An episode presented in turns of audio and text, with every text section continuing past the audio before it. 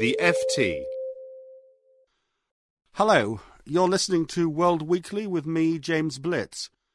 On the show this week, Japan, the aftermath of the devastating earthquake and tsunami, and the desperate efforts to avert the meltdown at the nuclear plant at Fukushima Daiichi.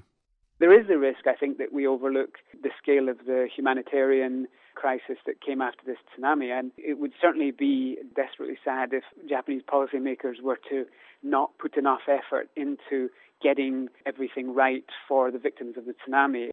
And the continuing unrest in the Middle East the events in Bahrain are being painted through the prism of regional politics and through fears that Iran is playing a big role in those protests on the ground, and therefore the challenge to the Al Khalifa, the ruling family of Bahrain, was significant.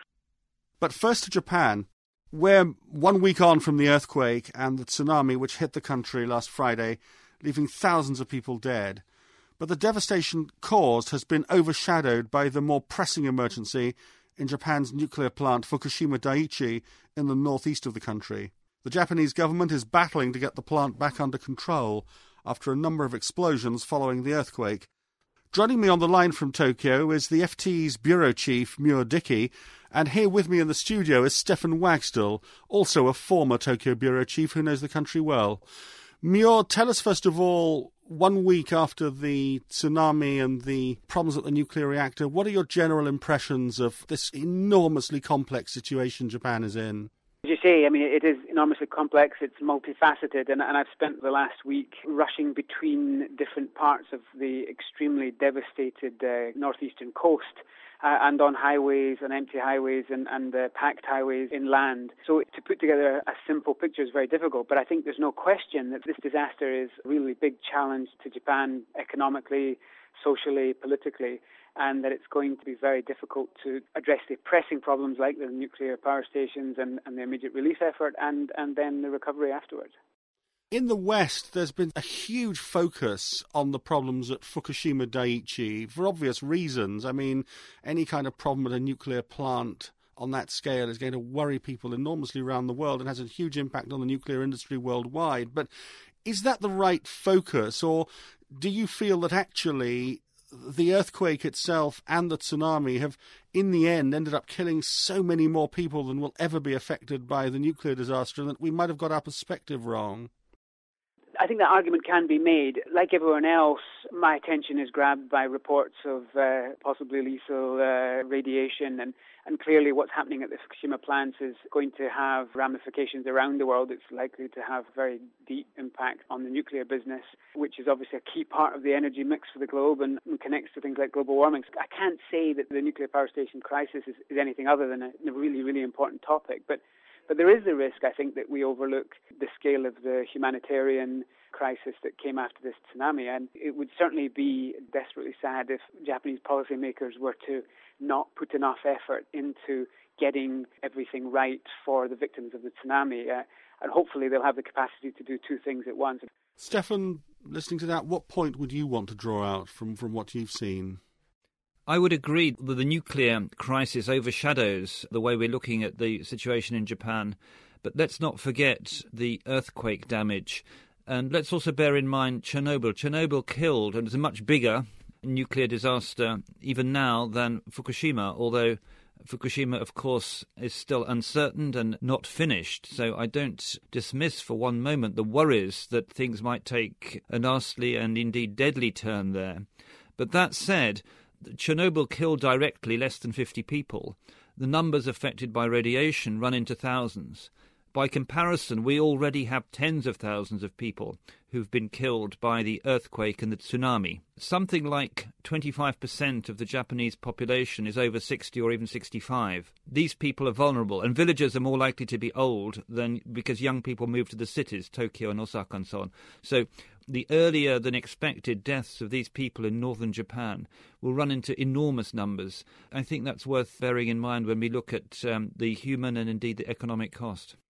Mure, coming back to you, people are obviously wondering what is the, the long term impact of this disaster going to be on Japan. And there's a particular concern that Japan has a very high debt to GDP level of around 200%. And the question people are asking is is Japan really going to be able to deal with the recovery that's needed, or is this going to be a body blow now to, to its long term economic prospects? If you put aside just for the moment the question of uh, state debt, then I don't think for a moment that this is a body blow to the Japanese economy. I mean, I think the purely economic effect uh, will be mixed. It's actually going to create demand uh, in an economy where demand has been insufficient. Obviously, a lot of infrastructure will have to be built and repaired, and the short-term effects on business are going to be quite extreme. But I think in the end, the, the effect will probably be smaller than people imagine. But that's predicated on the ability of the government to, to pay for what needs to be done.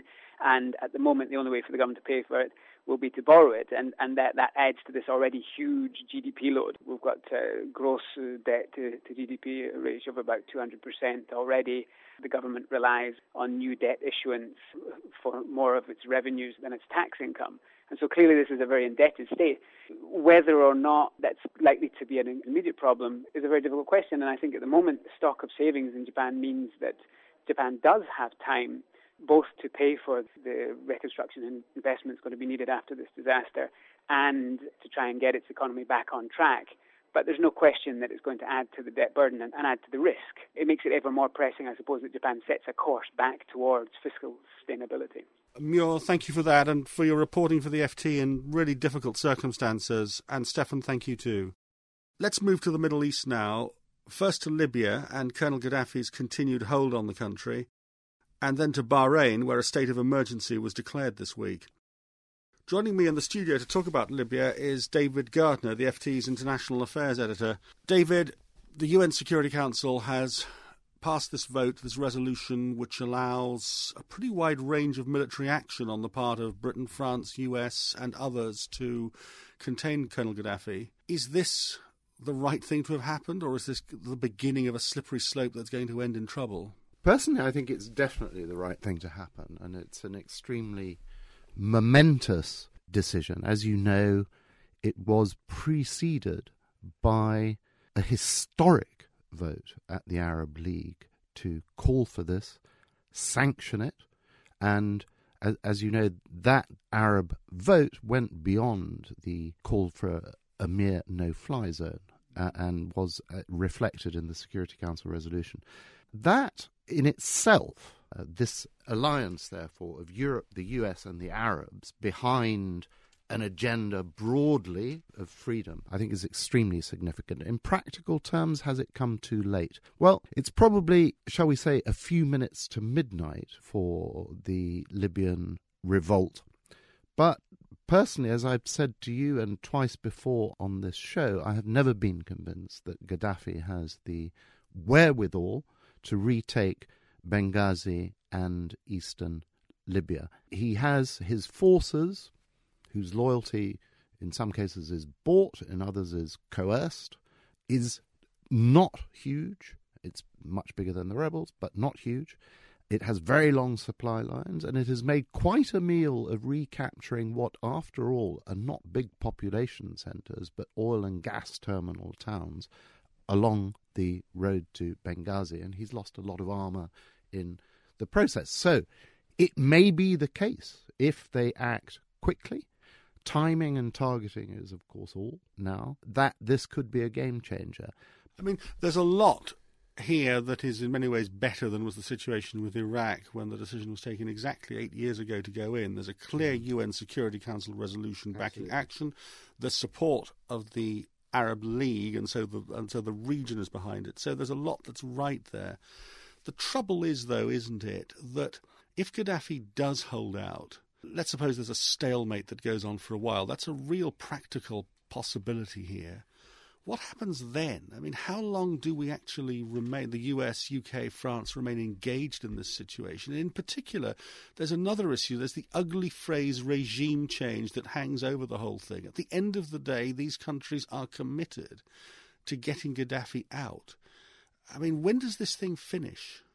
As you say, I mean, there, there, there is a huge difference with Iraq, and I think part of it is in one of those sort of weird mirror images that containment of Saddam then, which was working but disdained in favour of an unprovoked invasion, is now the solution being advanced by some in the British and US intelligence community to deal with Gaddafi. I, I, doubt whether that will stand. Where will it end? Well, the resolution is clear about the prohibition of any ground forces. What that means in practice is that with air support, nevertheless, the Libyan rebels are going to have to fight this one out themselves. But if Gaddafi is going to risk his relatively slender forces, and particularly his armour and his warplanes, in the battle for the East, his wherewithal, as we were saying earlier, is going to diminish even further, and that does present the rebels with the possibility of victory. I grant you, it could go on for some time, but I think then it might go back to the Security Council. Is this man a menace to the region? David, thank you very much indeed. And so on to Bahrain. Joining me from the capital, Manama, is Robin Wigglesworth. And on the line in the United Arab Emirates, Simeon Kerr. Robin, if I can come to you first, what is the latest situation with the crackdown by Bahraini and Saudi troops on the Shia majority? What's happening at the moment? There are unconfirmed reports that Saudi Arabian troops have uh, joined in on the, on the crackdown, but so far, uh, all we've seen on the ground here is, is Bahraini troops. Uh, there's quite a few soldiers in plainclothes and balaclavas, obviously look very threatening, but it's uncertain whether they are Saudis or not. There are obviously Friday prayers across the country. They've recently ended. There are a few funerals taking place and demonstrations, uh, which the police seem intent on cracking down. There's been a funeral in Ali, which led to clashes, demonstration in uh, and also another funeral in Sitra.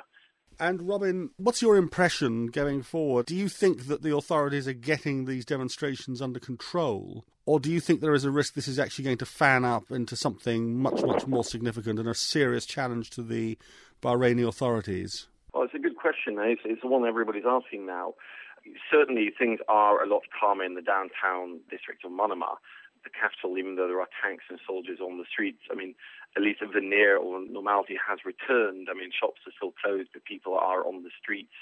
Uh, most of the roadblocks erected by uh, the protesters have been removed. Uh, but clashes are continuing every day and every night in the, the Shia villages outside Manama.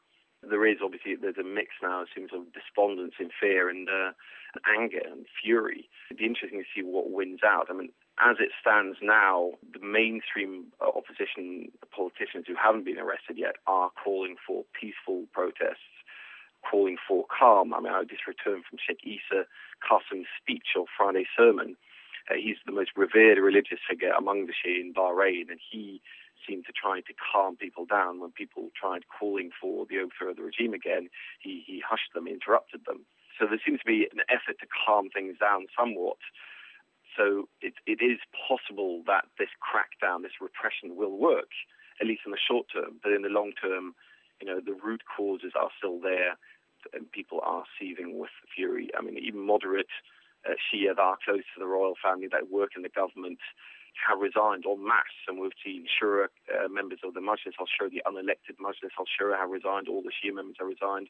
Key government advisor, Sheikh al-Asfur, has resigned and called for every member of his family to resign from the government. Even the newly promoted health minister, Nasser Baharna, has resigned from the government. A general strike has been called.